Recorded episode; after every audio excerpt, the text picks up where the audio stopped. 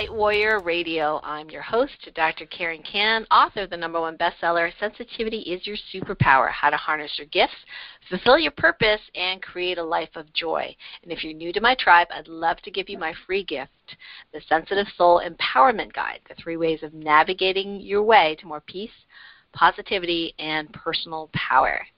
And you can get that at sensitivesoulguide.com. So sensitivesoulguide.com, all one word. You can get a free PDF, and uh, we hope that you join our community as well, which is the Light Medicine community, and we'll share with you how to do all of that once you get your free gift. Now, today I'm super excited because I have with me here Dr. Kevin Krenitsky. And he was actually a family medicine doctor, and his book, The Still Point, was gifted to me just kind of showed up, you know, on my doorstep one day, and I'm like, huh, wonder who gave this to me. I think it was the publishers, but they were very smart because this is exactly what I've been talking about and sharing for quite some time in my own Dr. Karen Kan way.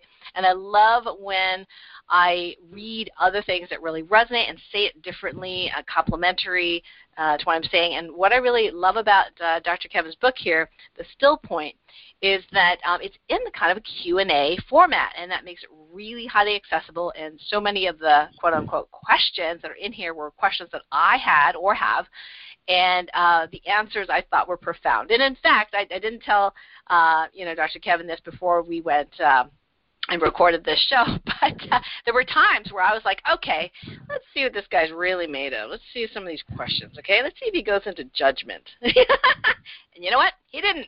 I was like, wow, he's the real deal. So I got to get him on the show.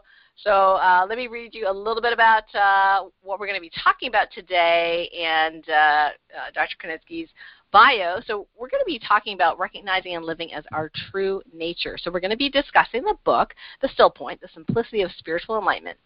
Most people are living lives with varying degrees of stress or unease. Sometimes it's little, but sometimes it can be really big, depending on what's going on in the outside world for many people. And then um, Dr. Kevin, you know, saying, wow, even though all these symptoms are due to seemingly other things, there is one false underlying belief, namely that we are separate, isolated individuals, unconnected to others or the world around us. So in the book, he leads us directly back to the recognition of our true nature, and that is uh, of being shared with all sentient creature, creatures and its inherent qualities of peace, happiness, itself. And so the, the teaching has been called perennial philosophy because it's the core message of all great spiritual traditions throughout the ages. And unfortunately, well, the way it is right now is that the, the realization has been overlooked by society as a whole, and that has led to, as many of us sensitive souls know, and are here to help heal the planet, um, it has led to, you know, war and, and famine and dis-ease, um, and really not the kind of thing that we grew up wanting, right? The joy, the peace, the harmony. And so many of us in this sensitive soul uh, tribe are so, so wanting to create that world, that ideal future reality where we are all at peace. I believe it's possible uh, in, in the you know the, in the bones of my body, I, I know that it's possible, and I know it's possible in my lifetime. I don't know how I know that, but I just feel it.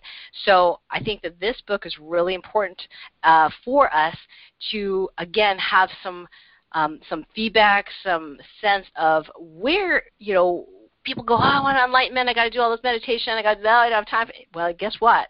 You don't have to do it that way. So, um, so Dr. Krenitsky has been a medical doctor like myself, uh, also a professional rock musician, a business executive, and despite leading a life deemed outwardly successful, uh, he lived with a deep background of anxiety, fear, and stress that waxed and waned since early childhood. And at the age of 40, in the midst of decades of suppressing tremendous inner and outer conflict, I don't know what that's like, totally know what that's like, um, he reasoned there must be another way. So his willingness led to a decade of studying non duality by the way of A Course in Miracles, Later, at the height of a successful business career, he turned away into relative isolation and soon found the direct path to the recognition of our true nature. One day in meditation, a thought came that a book called The Still Point would be written. So five years later, here it is. Dr. Krenitsky, thank you so much for being on the show. Hey, Dr. Karen, it's great to be here. Thanks for having me. Oh yeah, my pleasure. My pleasure. So Uh, so, Kevin, I think your uh, the background's kind of interesting. Uh, medical doctor, rock musician. Like, how does that lead to studying A Course in Miracles? Yeah, suffering is really, you know, ah. suffering ah. is the word. And um, as I kind of mentioned, uh, and you kind of read about there, I you know a lot of things on the i was i was just really chugging along and and doing what we all do uh to try to find happiness. And and we do what the world tells us to do. You know we try to obtain great jobs great uh romantic partnerships um you know money position and all of that. And um i was doing that. And you know according to the eyes of the world it was going really well. But mm. it wasn't going so well for me. You know i was uh i was anxious. Um since I was a, a little kid, off and on, and sometimes very, very severely. You know, I uh, I probably uh, I think right after medical school started taking anti-anxiety medicine, which I was on for you know 25 or 26 years or wow. something along wow. those lines. Yeah, and and you know conflicts within relationships um, and whatnot. So it, it was just an exhaustion. It was a complete failure, really, you know, and and this uh, great paradox of uh, looking out and seeing how everybody would say, "Wow, you're doing great," and you know, not feeling that way at all. yeah. Right. So, uh, as things often happen, of course, miracles, you know, kind of showed up, and that was really the first very, very, very deep foray into this, and then it led to some of the other things I talked about. Mm. Well, and just to clarify, uh, thank you for saying all that. Um, just to clarify for our listeners as well, the still point is not a regurgitation of the A Course in Miracles at all, at least in, in you know my perception of it. And it, honestly, uh, Kevin, I did not finish reading A Course in Miracles. I mean, there were some parts that totally didn't resonate with me. Maybe it was the languaging. You know, it felt yeah. kind of religious uh, in some aspects, and I was healing uh, some past religious programming. So I think some of that just just didn't resonate with me at the time. So I'm really glad for your book uh, because then I can come full circle with some yeah. of that and understand it deeper. So tell me a bit about that uh, experience for you. Yeah. Yeah, no, that that's very true. Of course, A Course in Miracles is, is a beautiful work. It's a psycho spiritual work, beautiful work in non-duality. But it is as you stated, it is a work that's written in, you know, very much Judeo-Christian language, and and you know, it it's it, it serves a tremendous purpose for those who kind of perhaps were really conditioned by religion, you know, and and need to unwind their mind from that a little bit.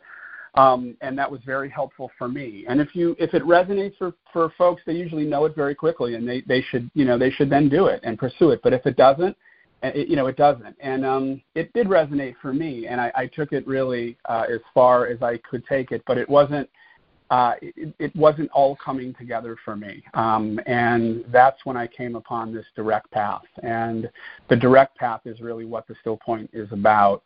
And this is um, really where we go directly to our true nature of aware being. We recognize that, and um, we we then we then go from there. So yes, it's it's very different, um, very different in its approach and its writing than the Course in Miracles uh, is. The Course in Miracles deals with the ego mind, the mind that believes it's separate, and beautifully, you know, begins to unwind that mind. Um, but the direct path, uh, it, it, goes directly towards our true unchanging nature and, and moves from there. So yeah, that's kind of the distinction between them. Mm, okay, yes, thank you for explaining that. Now, before we get to the how piece, because I know people are anxiously awaiting this piece, I want to give a little bit of background and um, color kind of our conversation and what people have experienced, what I've experienced in the past, uh, things that have worked and they, that hasn't worked, but definitely things that haven't worked. Let's talk about that first. So, talk to us about religion. So religion, uh, where is where is it failing us? Where is it helpful? And why is it that so many? There was when I first came to the small town in the U.S. There I, I hadn't seen so many churches in my life. There's like churches right. everywhere, but yet you know it's like people are still struggling. Uh, and yeah. uh, why why is that? And and you know wh- what benefits are there to religion versus something else? Yeah, I mean you know, re- religion as it is currently practiced is directly in duality. In other words, um, mm-hmm. you know, many of the approaches are in religion are having you appeal to a power, a God, uh, you know, a God, a Lord, whatever, whatever it is. That that's outside of you, and and essentially, um, you know, appealing to to that God for peace, for happiness. W- whereas the, the reality is that we, you know, and and this is the perennial philosophy, is that you know we have to go within. We have to find the, the core of our of our own of our own being. Um, so that you know that simple uh, that simple difference is is very very significant for uh, for many of us. And and that's that's predominantly why religion being really firmly rooted in duality isn't able to take us to our to our true nature and that's the only place that we can ever find the peace and the happiness that we're that we're all craving. Mm. It's it's it's true that the grace, you know, that impetus that we have to um, to be devotional and, and to and to worship, it comes it all comes from from the same place. It all comes from our our aware being. It's you know a pull of ourselves back to ourselves. But at some point we have to um, at some point we have to take this kind of inward path where we stop relying on uh, an external figure or or being, uh, and we begin to go uh, to go within. And and truly, as you know, as as even in in the Bible, as as Jesus said, you know, the, the kingdom of uh, the, the kingdom of heaven is within, um, and these are very, very powerful and, and, and true words. So that's kind of the, the, the major difference, so to speak. Mm-hmm. Yes, thank you. Beautifully said. The uh, duality piece. Um, can you, just for people that are pretty new to this uh, idea, uh, what's the difference between duality, polarity, and unity consciousness or thinking, if you will? Yeah, I mean, I think you know most most humans, um, most people uh, on on this planet, most people believe and feel that they are separate isolated beings. They're separate, isolated individuals. That there's a them that's inside, you know, and their thoughts and feelings are uh, are their thoughts and feelings inside, and there's some border, you know, the, the body is kind of the border, the border of the skin, and then outside of this we have the world, which is which is other and um, which is is not us, and it leads immediately to um, fear. It leads it leads immediately to to guilt. Uh, this idea of of being separate in a world that um, is very foreign, you know, very foreign to us. Uh, this is kind of the dualistic perspective, and it's the perspective you can also call it the materialist perspective. Um, if if people aren't as much into you know the religious or the, or the spiritual kind of language, it's the materialist perspective, in that our consciousness is produced by the brain, you know, and um, when the body and the brain dies, that consciousness dies. Whereas mm. non-duality is this recognition that consciousness or being is whole. It's it's shared, meaning that my being and your being are the same. You know, the being that looks out of our eyes, so to speak, uh, or any other sentient um, creature's eyes, is the same being. It's whole and it's complete and the body is simply a vehicle. It's a it's a vehicle within that consciousness, uh, as as is all experience, all thoughts, all feelings, all sensations. So this um, this recognition relieves that fear and that guilt of, uh, of of separation. It takes away two the two you know primal fears uh, of man that we can really we can really take any uh, any any fear that we have and take it back to either the fear of extinction or death or the fear uh-huh. of lack. And when we see that our being um, is whole and complete, it, it, was not created, it doesn't come and doesn't go, the, the fear of death uh, is eliminated. And again, because it's whole and complete, uh, that fear of lack is, is eliminated eliminated as well. And and as a result of that, you know, we're we're able to um, we're able to live freely freely within that within that real, realization. Mhm. Mhm.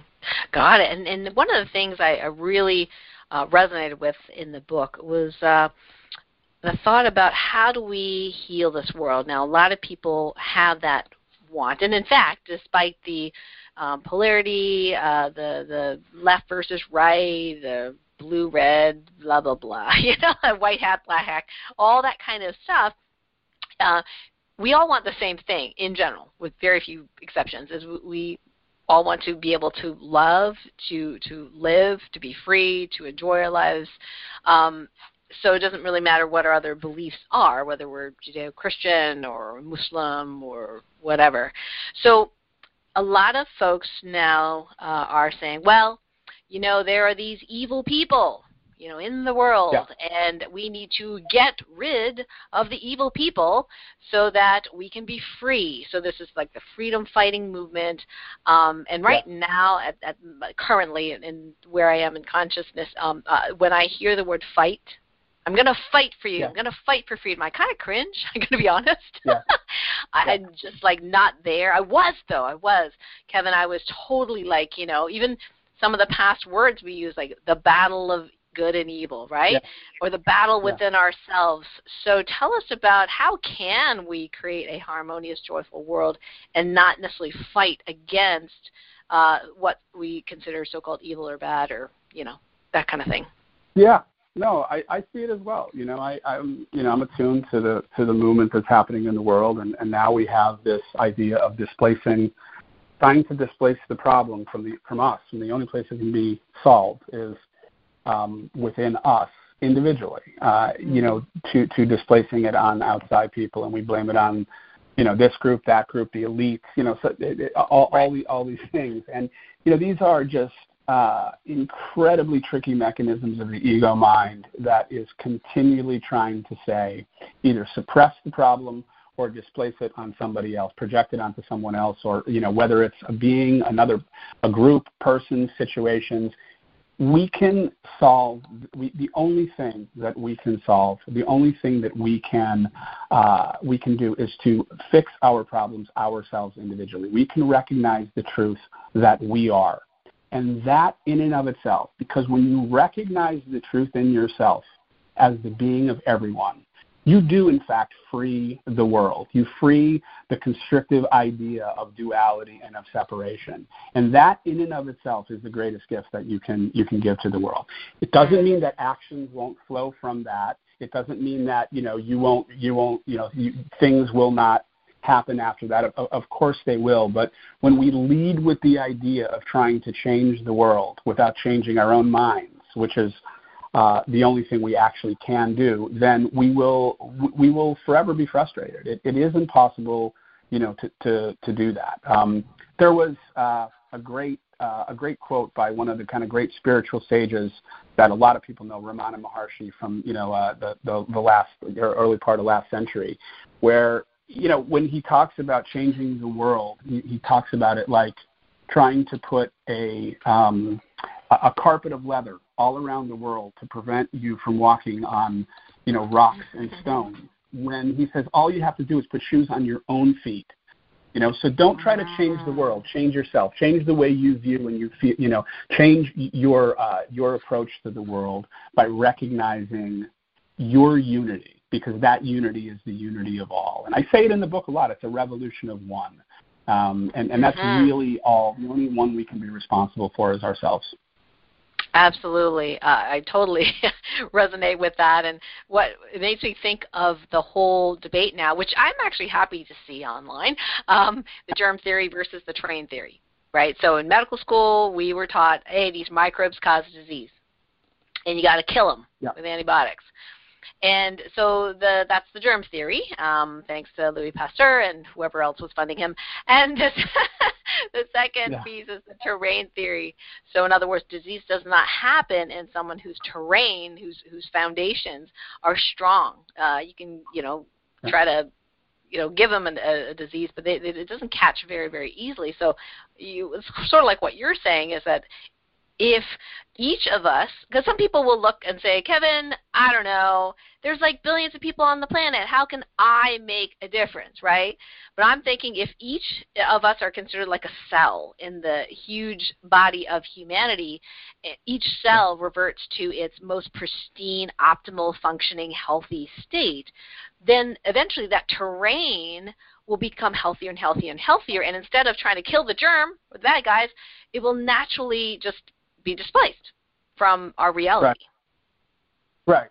Yeah, I, I think that you know to to uh, to take the the the um, the reality that all we can do it's a revolution of one all we can do is change our own minds and recognize our being as the as the unified being of all. When when we do that, in a sense, when when enough uh, when enough beings do that, then it's inevitable that the outside will that it's inevitable the outside will change. It, it's uh, it, it is inevitable, but the the the real the real reality of it is that at that point, if you have gotten to the point where you are accepting what is, you are saying yes mm-hmm. to what is, then that no longer becomes a concern. It it isn't a, it isn't a concern because you recognize that your only job is to accept the experience that you're having and expect it, com- accept it completely without resisting it, without pushing away. Otherwise, you're you're, you're right back into um, you're you're right back into uh, you know unhappiness and and you're not you're not at peace if you're in resistance to what is. So yeah.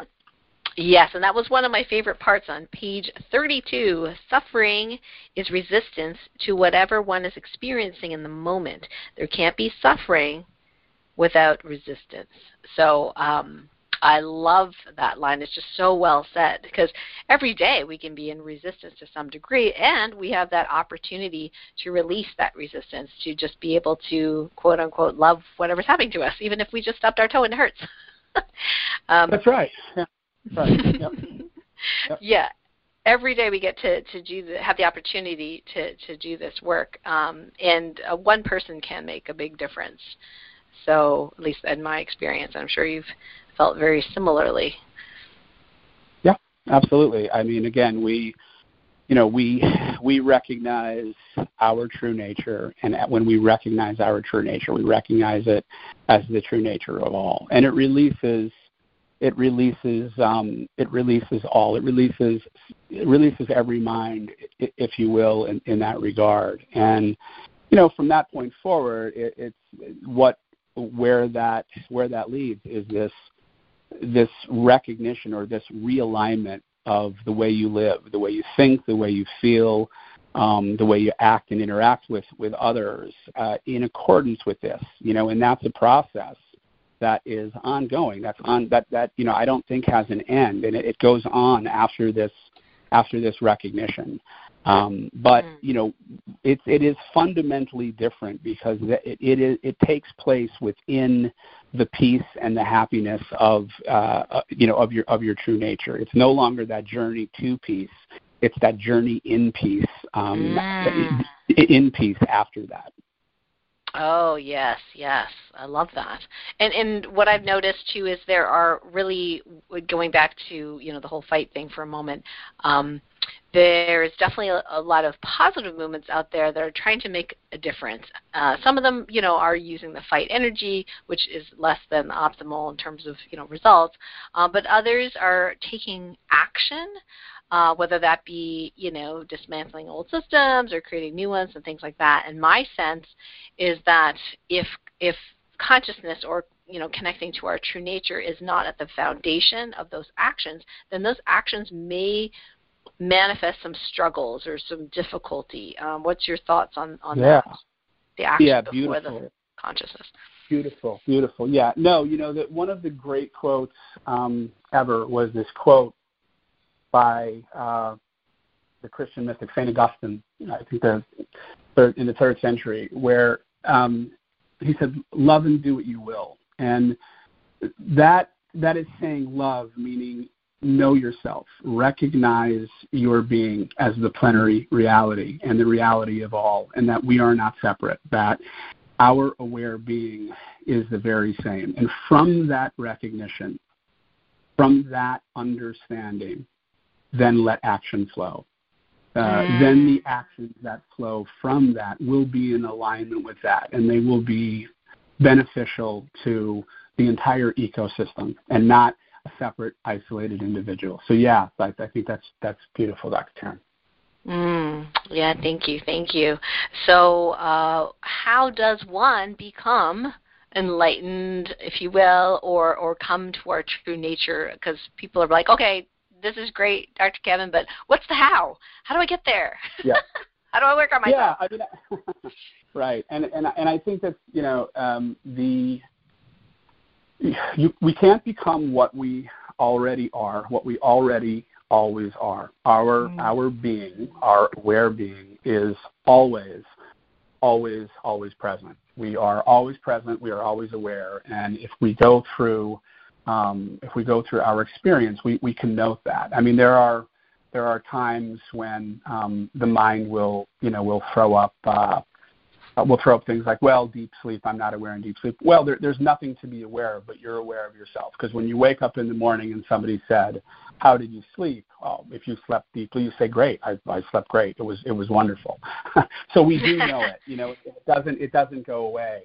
Um, and and the, the practice, which is really the, I think the reason the still point was, was written, the practice is really at that very core uh, initial recognition of just saying, look, we have been conditioned to continually look for ourselves and for the answers in experience, mm. in thoughts, in, in doing, in, in, emotions, and feeling, and all of this. When we need to go prior to uh, to all experience, we need to go prior to the mind and recognize that aspect of ourselves that is aware of thoughts, aware of of um, feelings, aware of sensations, aware of all of that. And this simple practice of sitting and asking the question, Am I aware? When you ask that question, it bypasses the mind. And we recognize that we're aware. We recognize that awareness. We don't recognize that intellectually. We recognize that in the same way that if you, you know, stepped on your dog's paw, the, the dog would yelp. It's, it's, a, it's a known recognition that we are, we are aware. And from that point, we then begin to give that aspect more and more of our uh, attention. We, we, we, we release our attention from everything that comes and goes, all of the experience of our lives, and we rest and abide as that awareness. And over time, that awareness moves more into the forefront of our experience, if you will, than being in the background of our experience. And our identity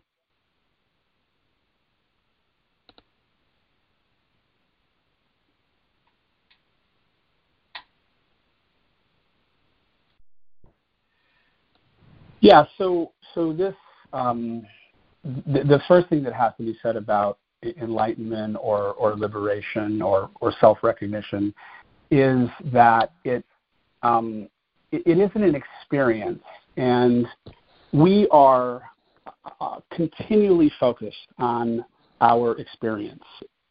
In other words, we've been conditioned to give all of our attention, all of our attention to our thoughts and our feelings and, and what we see and, and hear and feel and um, and the way that we conceptualize it all with thoughts. So the the trick, if you will, is to simply relax into the recognition of that aspect of our experience that knows all that comes and goes. And and the way in in the book that um, and I think it's kind of the main purpose of the book is really to just get get people to simply ask themselves, "Am I aware?" And when they ask themselves that question, it bypasses the mind. This is the essence of the direct path. It bypasses the mind, and they recognize, they go to, if you will, that recognition of their self-aware being. And when we do that, this is not something that we recognize uh, intellectually. It, it's not something that we recognize through thought. It, it's recognized in the way that if you step on your dog's paw or your cat's tail, they'll, they'll yelp. It's known in that way. When we know that, when we recognize that, we can begin to give our attention to that as opposed to everything that comes and goes, which is all of our experience, our thoughts, our emotions are constantly coming and going. And in in time, we begin to shift our identity as we spend more and more time abiding as that simple sense of aware being that we are. We recognize this is what I've called I my entire life. When I when I say I, I did this, I did this, I thought this, I, I went here, it, the I is this non changing being, this felt sense of I am. And over time, the identity, identity begins to shift from the belief that we are this conditioned entity, you know, the personality and, and all of the conditioning that, that we've received and, and, and the body, you know, the, the, that the body is our actual identity as opposed to being uh, an experience, a vehicle within consciousness. We recognize that that consciousness, that awareness is what I am. It's my actual being. And with time, with time, as we as we abide there more and more, we, we its properties begin to reveal themselves to us, meaning that it doesn't come and go. It's it's you can call that eternal. It, it, it isn't something that wasn't born. It can't die. I mean, you're what you are wasn't born. What you are can't die. It's full. It's it's complete. It has no borders. It's infinite in in that that regard.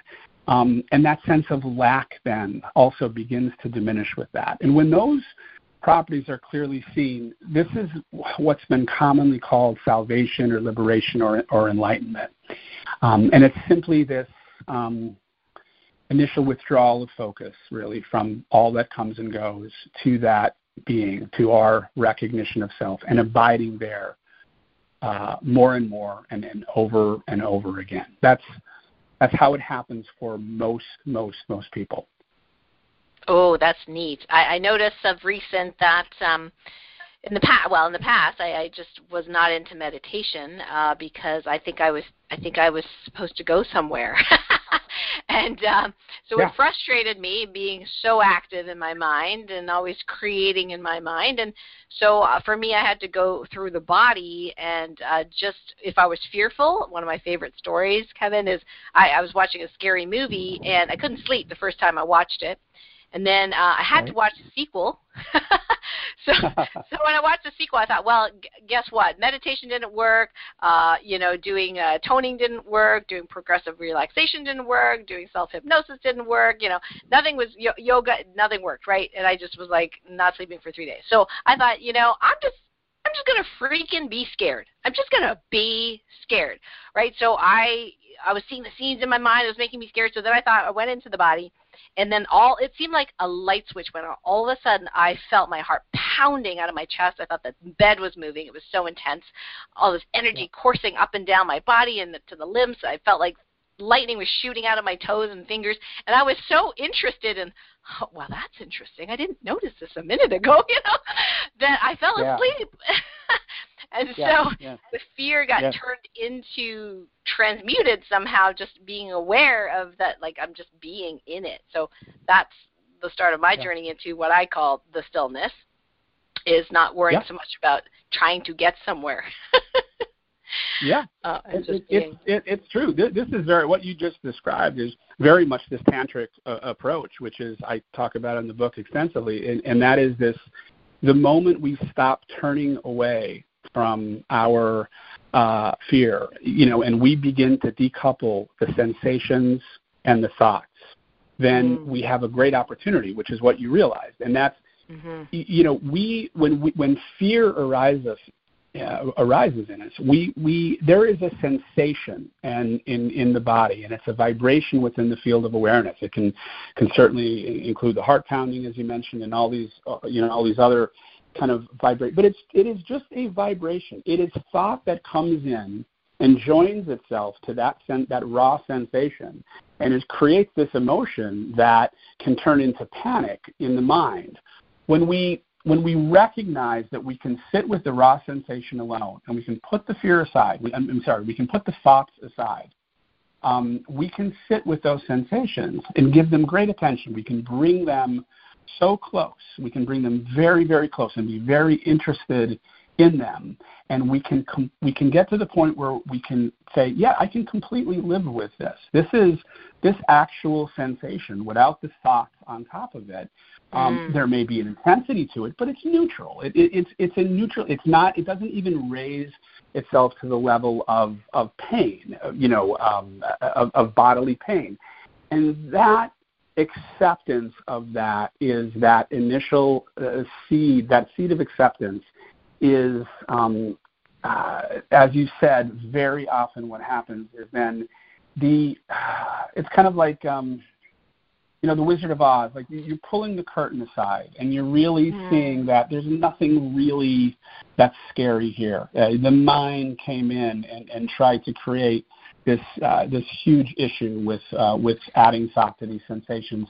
But these are really just neutral sensations, and I can accept them and live with them and not resist them right now. And that's really opening to um, uh, to, to to the underlying peace, the underlying awareness that's uh, that that is behind any of those sensations. So yeah, it's a it's a, a, beautiful description. Oh, and it was a very, very liberating uh, indeed. Um, in fact, some, some of my newer students, uh, one, a couple of them, they're highly, highly you know, empathic and sensitive. Uh, where it's like, oh, I have all this buzzing and tingling in my body, and and I, you know, could feel like their mind was telling them that's bad there's something wrong. Yes. You need to fix it, right? right? And uh, yes. so I jokingly said, well, you know, people pay a lot of money for drugs to do that. yeah. You know, just yeah. to break the That's tension right. a little bit, because um, we we take whatever's happening in the body and we take it personally, meaning that we we think it needs to get fixed or you know that the that it's wrong and it's bad. In fact, when I ask people to feel things in their body and to share a description based on what the feeling is, um, we'll get people that say, oh, well, it's my depression. And I'm like, uh, well, that's actually not a description of the feeling. Or, exactly. you know, they'll say it's my hip, yep. you know, my, my, my hip arthritis. It's like, uh, that's not it either, right? So we're so exactly. conditioned to label it as something bad yeah. instead of that curiosity. Yeah. Go, hmm, it's kind of buzzing. Yes. You know? Yeah. So it's, it's, it's very liberating. Um, I feel so much more peace now than I ever did because I was really a worrywart as a kid. I mean, I just yeah. worried about everything. And uh, yeah. nowadays, it's if I start to do that, I just yeah, just you know that direct approach you talk about. Um, for me, going through the body, um, maybe you know sideways, not quite direct, but close to you know, uh, I get there pretty yeah. quickly. Uh, it's super helpful. So the question Absolutely. is now, uh, Kevin, is that okay? People are going to say, okay, Dr. Kevin, what about you know all these yogic traditions and vipassana meditation and the you know buddhist you know meditation and qigong and you know all these other things? Are you saying they're useless? Are you saying we don't we shouldn't or do those things? Or you mean the, your your way is better than those ways? So how would you answer that? Meditation is what we are. Meditation isn't something we do. As you you stated dr karen just when you were talking a, a little bit ago about I would try to sit and meditate, and there was a me trying to sit and do something, and it just it didn't work. And this is this is absolutely true because there's a great teacher, oh, great teacher named named uh, there was a great teacher last um, last century named Jean Klein, who um, who said, you know, when you when you sit to meditate, when there is a you sitting to meditate, it's like putting a donkey in a stall, and you can't get out of that stall mm. because meditation is what you are. Meditation is your aware being. That the Mm. highest meditation is simply sitting and being aware, recognizing that you are awareness, what you've called I your entire life, and being aware of being aware. Now, that is the highest meditation. Having said that, you know, it is any any anything that anyone is doing. I would never tell anyone uh, to not do what it is they're doing. If they came and asked me, um, I would point out this direct path because uh, it's it's um, to to my mind, it's the easiest and the most simple and direct re- way to recognize what we are. But every mind is configured differently, you know, and, and every mind, um, every mind is configured in a way that it, it, you know, it seeks the ocean. You know, the river is seeking the ocean in whatever way that river is uh, kind of been engineered. And all our minds are like that, and they're different in, in, in, a, in a little way, little little different way. So what I generally say is that you know it's just like we talked about with the Course in Miracles. There are there are some folks that that will resonate with, and the, there's others that Mhm. that won't. But there are some that will resonate with that, and they will take that all the way. There's you know there's no there's no question about that. That has you know that has certainly happened. So it's more of just um, it's more of just I think the recognition that the time is right for this direct approach. It's uh, it's it's something that I think we as uh, a people right now, as a planet right now, um, are ready for, and and something uh, and something that we need. So I'd never say something is, is better or worse. I would say that this is something that um, has worked for me, and I, I see why uh, I see why this is an approach that I think can be beneficial to to most, not not all, certainly not all at this point, but but but most people who are very interested or, or driven that have that little willingness to say there mm. must be a better way. There must be mm. a better way. I love that. And so, just the simplicity of asking, "Am I aware?" That's it. That's the direct approach. If you ask yourself, am I aware? You could say what know, what is it that knows my experience? But if you ask yourself the simple question, if one closes their eyes and asks their, themselves the simple question, am I aware? You will say yes, but the reason you will say yes is because you actually recognize experientially that awareness. Ah. That is incredible. That is incredibly powerful. It's it's that that glimpse, that recognition of what you've called I your entire life. And from that point, it needs to be uh, it, it, needs to be watered. You know, it, need, it needs to be. You need to abide as that over and over and over again. And and the, and the mind that has recognized that experience, that happiness and fulfillment can't be found in outward circumstances, will generally have the discipline to keep going back and abiding as that as that. Mm. If, if the mind doesn't, that's fine. It simply means that the mind hasn't exhausted its search for um, peace and happiness, and the only place it can't be found in experience. But that is a search that has to be exhausted. You can you can't go and tell anyone, you know, to to give to give that up. It, it's it, it that has to be something that everyone comes to of their own. They have to come to that conclusion on on their own. So in a sense, the real trick is you know what are the what what minds are have in a sense the maturity um, or the burnout, if you will, you know, from, yes. from looking, looking for experience. Yeah, in, in in my case, it was suffering, anxiety, whatever you, you know you you however you uh, however it is for each individual. But yeah, that's that's how simple it is. Um, and there's a very real reality that it's too simple for many for many minds because the minds are still fixated on experience and the belief that um, the ultimate answers lie in some great experience, some great culmination of experience or, or, or something external um, without the recognition that that it can never be the case because everything that comes goes. Any experience, good or bad, that comes is, is going to go.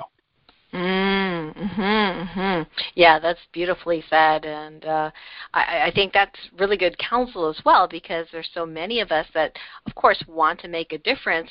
So we are, you know, trying to um, say, hey, uh, things like, for example, oh, guess what? You should really read this book, The Still Point. It's the best, right? to everyone, yeah. whereas everyone's minds may not be at that place. If they're really comfortable where they are, you know, usually this is the case, they're really comfortable where they are, uh, it doesn't matter how many things I suggest or things that I feel would be good for them. Like my family members, I used to dictate to them what they should or shouldn't eat, and yada yada yada. And they never they never took me seriously, even though I was the one yeah. the MD, right? So I just gave up that, and amazingly worked on myself, and all of a sudden they started changing. Uh, I was like, right. whoa, how did that happen? Um, and and so I, I think that you know people will read your book and go, oh my gosh, I, Auntie Janie needs this or so and so needs this, but it's possible they will not receive it because they're not their mind is still kind of fixated into they're not uncomfortable enough. Let's just say. uh, yeah, I, I, I agree. No, I mean I, that that really that really is it. Now you know the the one thing I, I certainly know in my life and. I've read some, you know, you'll read something and there, there, you'll, you know, I've come back to text maybe seven, eight years later when uh, this recognition um, was clear or it was becoming clear, and those words meant something completely different. You know, it, mm. it was mm. like reading a different book, but there was yes. value, I think, in reading things the first time through. And then, uh, and then coming back to it, you know, years years later, um, because the mind was in a different place. The mind had exhausted, perhaps, uh, it, its hope that I could find the answers I was looking for in experience. So that's exactly right. I, I, what you what you said, and I also think that you know you mentioned the, the this idea of you work, you, you do the work, you you you are motivated to, to be peaceful and happy. You do the work on yourself, and there's there's then without any implicit teaching, just by being, by living, others and those around you will sense something different and be they will gravitate to it. You know, they will be much more interested. At this point, it will have some sort of uh, greater meaning for them because we can't pros- this is not a, a, something that you can get up and give speeches about and proselytize and bring someone over to this you know point of view but you can live it you, you can live it by being you know loving peaceful open and recognizing that you know as you move through the world uh, the doing that happens needs to be uh, needs to include the entire ecosystem and, and not just a, a, mm-hmm. separate individual. That's very alluring to, to people. You know, it's very alluring to, to to minds. And this is a way of teaching. This is you know this is a way that you know much teaching uh, you know gets done on this planet right now. Right, just just being um, and yeah, yeah, just just being well, and and and you know right now there's a lot of disillusionment going on among people and a lot of things being revealed that were hidden for gosh probably decades centuries millennia.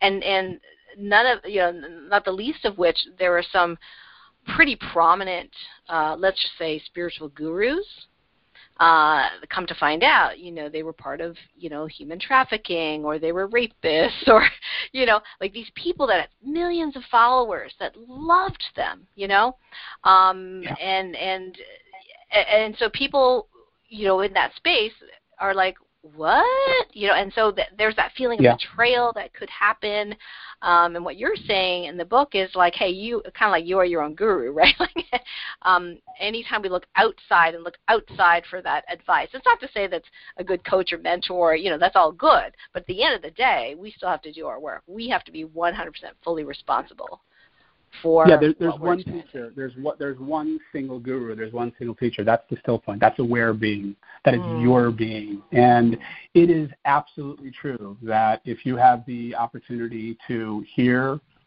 uh, hear the right words from someone who's established in that truth, it can be incredibly, incredibly helpful, and um, uh, it can be incredibly powerful, but it can be incredibly helpful. But the, the recognition is that you're only being pointed back to your very self.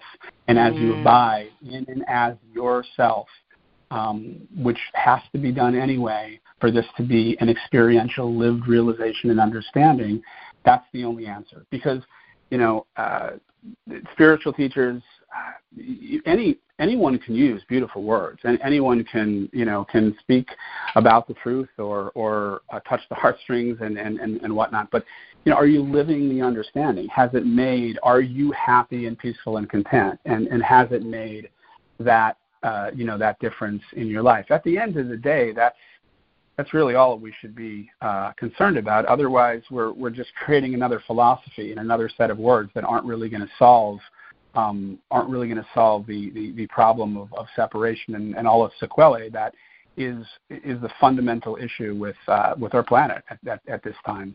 So mm-hmm. yeah. Yeah, agreed. Well, I'm going to ask you some questions that come from the book um, that I thought were very interesting. I really enjoyed the answers of it, and these are some of the questions that I hear as well uh, that that many people are interested in. So, uh, first question is about love. Where where does love come in? We talked about the still point and uh, you know uh, that question, am I aware? But where does love come in? Because we hear that love cures all. Love is the most powerful frequency. It's the highest vibration. So how does this all like connect with love? And is it really that important? Love is when when you um, when you have the experience of love with uh, another person or an animal or a pet, it's because there's a recognition of self in the in the other. That's the experience of love. It's it's simply recognizing. It is that felt uh, recognition of sameness in the other, and that's what we call love. Um, so mm. you can say that uh, love is the recognition of the still point of our our being, our unified being, in relation to um, in relation to others. Uh, again, whether they be you know animals, humans.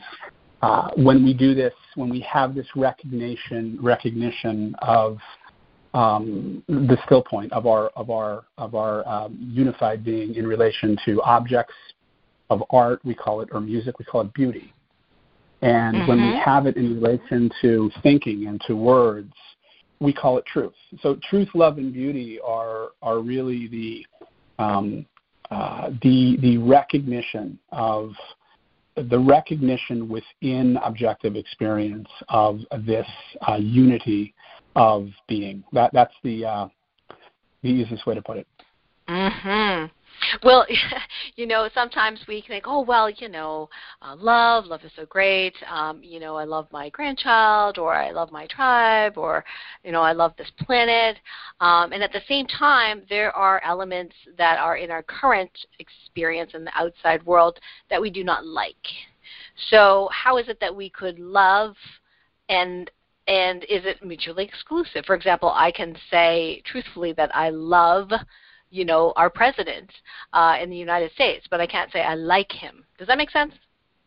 Of course, it makes sense, and that's the reality with uh, with um, with it all being that you don't like everybody, but you that love a love that love ultimately is something that must be there for all other because there is the recognition of sameness liking is based on personalities. Liking is based on traits of the mind, of conditioning, of do do we jive, do we you know, do we have the same, you know, uh, interests and, and can we converse about the same things? It's completely different. We don't have to like everybody. We, we don't, and we don't like everybody. Um, but we do have to love them because love is simply the recognition that beyond the conditioning, beyond mm-hmm. all of the personality traits, beyond uh, you know the likes and dislikes and the judgments of the mind, the source of uh, the source of mind is is the is the same, and we are all that.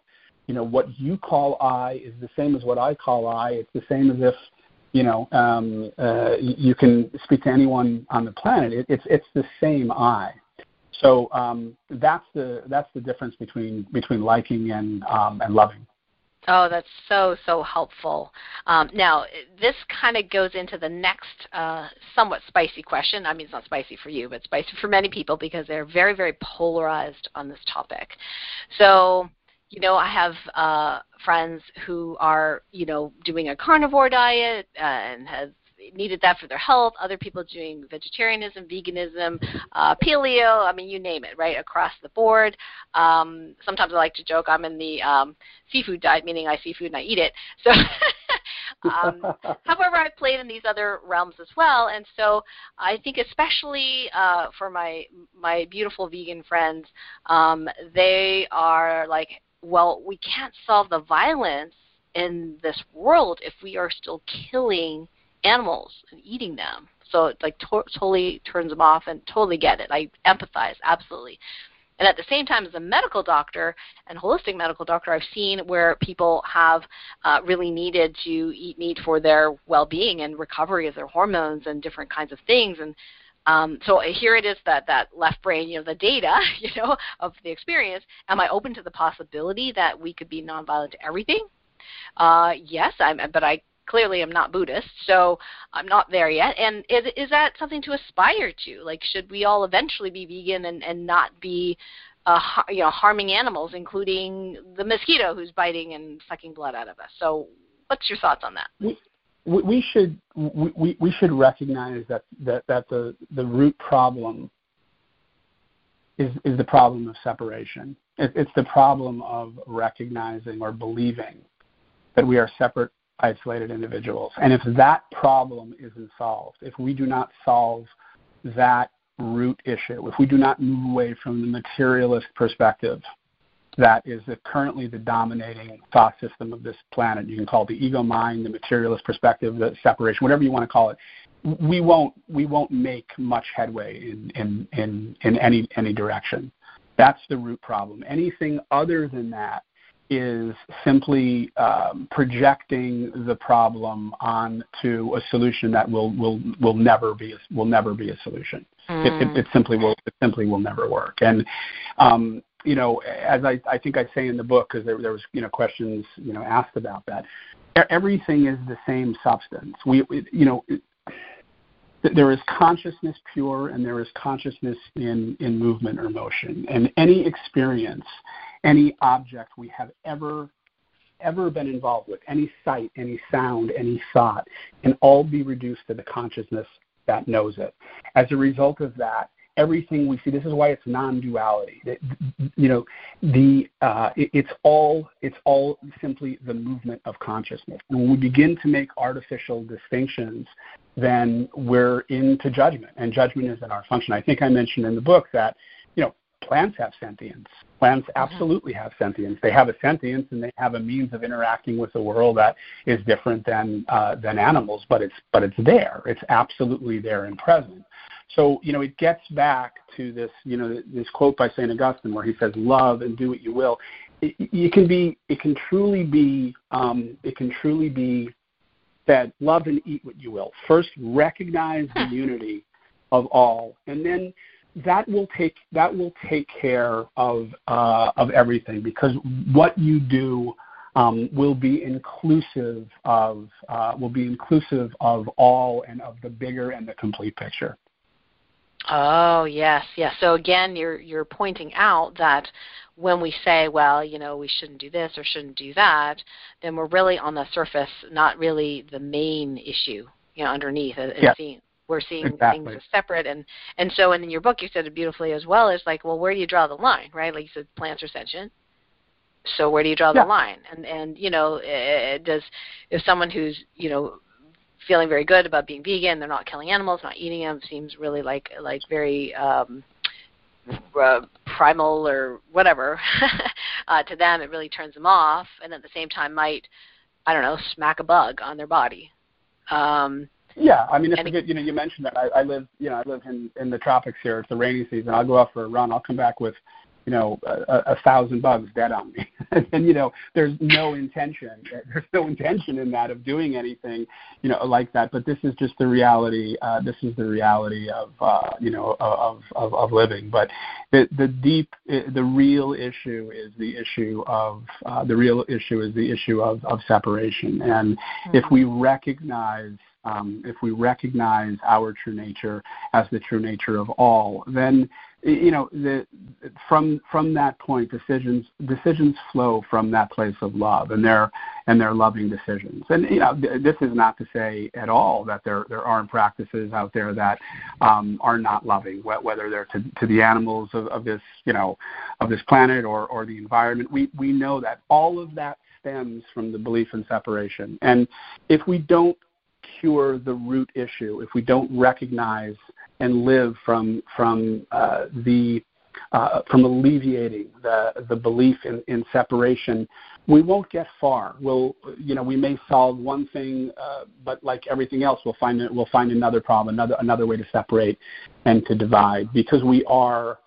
Uh, we are with the split mind. We're, you know, we're we're mm. with the the ego mind. So it's it's it's not. It won't ultimately work. Yeah, it sounds to me like you know the trigger for us to uh, kind of remember uh, that we are that one awareness is if we start to get into that's right, this is not right, or this is wrong, or this is bad, and then this is good. I mean, it simplifies yeah. it, but I notice those some of those thoughts, you know, going through my mind, and then then I kind of pause and I need to sometimes go, huh, is that really is that that really true, Karen? You know hmm. yeah, yeah. Um, judgment, know, judgment's not our function. That's that's certainly a lot of the Course in Miracles, but it's absolutely true. We don't we don't have the opportunity to see the entire movie or the picture of the entire movie. We get a little snapshot, a single scene, and then we want to go in and we want to say, you know what's right or what's wrong without being able to see any of the previous scenes or any of the you know the future scenes. And you know there, there's nothing ultimately that happens that's wrong or or that's you know or that's that's off. Um, but from the limited perspective of, of uh, the the, the uh, unreal belief in being we're separate isolated beings that's that's what we do. You know that's that's when that mind is in that uh, w- within that belief system, it, it, it, it judges and it is constantly saying yes or no. It's you know trying to drop uh, mm-hmm. more pleasure to us and to push more more pain away. We were continually operating in in end gaining. We're continually operating in um, continual movement of the mind and and you know again att- attempting to attempting to ward off uh, pain and attempting to right. get more pleasure. And this is not it's simply something that you know that that will not work. You got to jump off the wheel. You got to recognize that you are that, uh, which um, which doesn't come and go, and which which knows or is the knower of all of the comings and, and, and goings. And until until that point, and until jumping off the wheel, there'll always be uh, judgment and resistance to a lesser or greater degree, and then there'll be, you know, consonant with that, there'll be uh, suffering to a lesser or greater degree. Mm, hmm Yeah, you've made a lot of sense there. Very, very clear. Now, one of the other questions I loved your answer to on page 180 was, what is addiction? Like, why why are there so many people addicted to sugar or caffeine or alcohol or stress or work or you know? And I've certainly had many myself, so uh, mostly work. But uh, what, what's that about? Yeah, I mean, you know, ultimately it's it's we get a, it's, it's we get a taste of the still point and then we relentlessly chase it mm. over and over in, in experience you know and um someone uh, may have tried a substance and that substance provided uh, them a felt sense of, of peace and you know perhaps the um, the mind dissolved for uh, you know the first time someone used something it dissolved for a period of time and that uh, that that peace and contentment of our true nature was felt. So, as as opposed to recognizing that the reason for this was there was a period of being desireless, that you you were without um, desire, you mistakenly give the object the um, you mistakenly refer to the object as what uh, what you know what was the cause of that. It, the object is never the cause. It, the the it's desirelessness we feel when mm. we obtain something, and then when we continually go back to that object, it, it doesn't deliver that uh, again. You know, it, it, it won't it won't deliver that same level um, of, of of peace that it did because we're we're seeking in the in the wrong place. It's the uh, it's one of the it's one of the classic upside down problems of of this planet in that we don't teach you know we we'll go out and we'll desire i don't know say you're 16 years old and you desire your first car or, or whatever it is and you get that car and for a while you're happy with that. It's not because of the car it's because you're you're desireless. You the, the acquisition of that particular object ah. was strong ah. enough that your desire dropped away for a while. And when you're desireless, you're not in resistance to what is, and you're happy and you're peaceful. When that mm-hmm. goes away, instead of recognizing that it was the desirelessness, we assume it was the object. So then we simply focus our attention on the next object. Let's try to get more. Let's try to get this. Let's try to get more. Um, and, it, and it doesn't work. Mhm. Mhm. So true. I I do realize in the past I would uh buy a lot of things off Amazon and then go, "Why did I buy this?" like I was right. trying to I was trying to fill a hole, an emptiness yeah. something. Yeah. Um yeah, yeah. and we uh, love we love new we love new things and there's a shiny you know, there's things. a shiny new things, but and there's a reason for that. That's because very often when we obtain something, that desire drops away for, for a little bit, and we're, we're left in our globality. We're left in our totality. We're left in our true nature. Um, and that is always peaceful and fulfilled and content.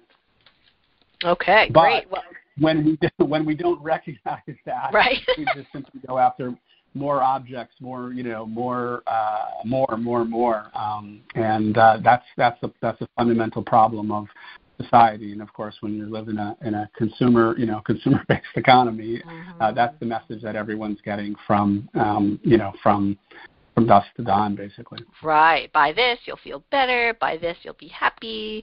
By this, you'll have yeah. better relationships. Yeah, lots of messaging there. Um, let's. Yeah.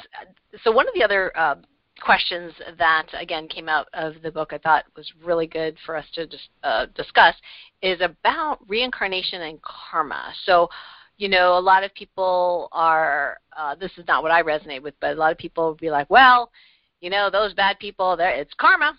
Karma's a bitch, excuse the language, but you know, karma's a bitch, you know, and and all this kind of like, well, wait till they get their just desserts, you know, that kind of karma. Um, and at one point, when I was connecting with with Source and having a conversation, um, you know, the message was there is no karma, and I was like, uh, excuse me, what? there is no karma. I was like, okay, uh, well, I'm not going to be very popular sharing this message, but oh well, you know. So some people say, well, you know, you got karma, so you got to reincarnate and reincarnate and reincarnate until you fix it. So what what's your perspective on that? Well, you know, I, I think I go through it in in in the book. Um, fairly couple questions or, or fairly extensively, and the, the from the absolute point of view, awareness, which is whole and complete and is um, unified, uh, all of the you take the you know seven, eight, I don't however many billion people there are on the on the planet right now. These are all precipitations or contractions um, in the form of mind of, of the one single uh, the one the one awareness, this consciousness. And this consciousness is this is this is what we are. This is our our our true nature, and all of these various um, all of these various minds are essentially points of view, points of view with uh, points of view with the with the opportunity to experience the inside of the mind of God. You can you can say if you if you'd like to put it this way. So in this absolute point of view, it you know th- there is uh, there is there are no bodies that are serially traveling through through space and time. It's the the the model of reincarnation is is very helpful, and it, it can be very helpful um, as a model. But from from the standpoint of of awareness, which is really what you know we're we're trying to, we're trying to recognize ourselves as as that there's there's no karma within uh, there's no thought within uh, uh, uh w- within awareness. Thought is for for the mind. Thought thought and all experience are for the, um, the the seemingly separate, contracted individual individual mind. So from one standpoint, when we talk about it from the standpoint of of the absolute, it isn't um, it isn't helpful to talk about incarnation or it isn't helpful to talk about re- reincarnation. From the standpoint of the relative mind, it, it can be a, a, very helpful model and a model that's been kind of well well thought out. And, and I would simply say that while karma is ultimately um, karma, just like everything, uh, you know, is is ultimately not true. Not a single concept um, is uh, is true within the still point from the relative perspective of, of the mind, there's a relative reality to it. You know, simply action and reaction is something that you will see in the in, in the in the relative. You you you really can't. Um, it, it, it's it's a very somewhat of a of a big topic and something that would take a long time to to really uh, to really talk about. But from from that standpoint, relatively, um, you know, we have to understand that there are things that uh, that that appear that we can label them and they have a relative reality to them. So mm-hmm. I would agree with you in in the absolute when you when you when you recognize that at that level of course, there is uh, there is no karma, but from the level of uh, from the level of the individual and the individual minds and the belief in individuality, then we see that uh, you know that action and, and that reaction uh, mm. you know mm. take place at time. So cause and effect uh, in our relative reality that exists. That's what you're saying. Yeah, I mean it's it's um, you know as I mentioned as I mentioned um, as I mentioned in the book the it it it it is it is impossible to understand the totality of a system and right. you know really explain uh, a cause and effect in a, in a satisfactory way. But we we we certainly you know we certainly do it and we certainly try to do it relatively. I don't think we're very effective at it frankly yes we we keep putting that effort in um, i do have one last question for you um, kevin and that is around truth. So this word truth has been kicking around now a lot more in the last couple of years. Um, is there such a thing as absolute truth or absolute divine truth, or is that you know, immutable, or is that again part of the relative? Truth is um, the recognition of the still point in relation to thought as I mentioned, where you know beauty is uh, is in relation to objects of, of art, love and, and, and recognition, the recognition of self in, in others. Um, And the only ultimate truth, the only thing that can ultimately be verified is our self-aware being, which is the still point uh, itself, because everything resolves into the still point.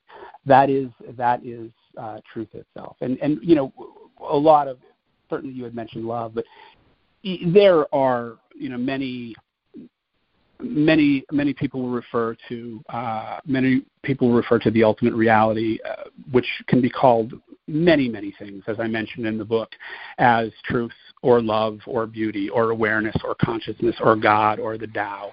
Um, it can all go on and on, and it's all it's all referring to the um, to the exact same. Uh, the exact same recognition of um, of being of, of aware being. Mm, beautiful. Uh, well, Kevin, it's been wonderful having you on the show today. And uh, if people want to know more about you, uh, where can they go online to find out more? Yeah, um, there, there's a website, author kevinkrenitsky.com, and uh, you know certainly they can contact me through there. Uh, any other questions? The book is available you know, uh, online everywhere for the most part. You know, either uh, uh, audiobook or, of course, um, hardcover right now. And yeah, that's probably the easiest way. Okay, great. So I'm just going to repeat that for everyone. It's author Kevin Krenitsky.com, spelled in all in one word, author, A U T H O R, Kevin, K E V I N, and Krenitsky, K R E N I T S K-Y dot com, and you can uh, get a hold of Dr. Kevin that way. Um, Dr. Kevin, I'm sure there's probably a bunch of people going, is he still practicing? well, as an MD, probably not, uh, but uh, I'm sure you're having a lot of fun. yeah, no, I don't. I, I haven't. I really I went into business after my residency and was more on the business end of um, mm-hmm. of medicine for 15 or 20 years. Uh, I keep an active license, but I no, I, I certainly don't practice. Um, I don't practice medicine. Yeah, yeah. So there's there's uh, we keep evolving and expanding, and um, same here. Same here. I retired. Uh, interestingly, um, you know, got the intuitive hit to uh, get out of my holistic uh, acupuncture practice. I had very few patients at that point.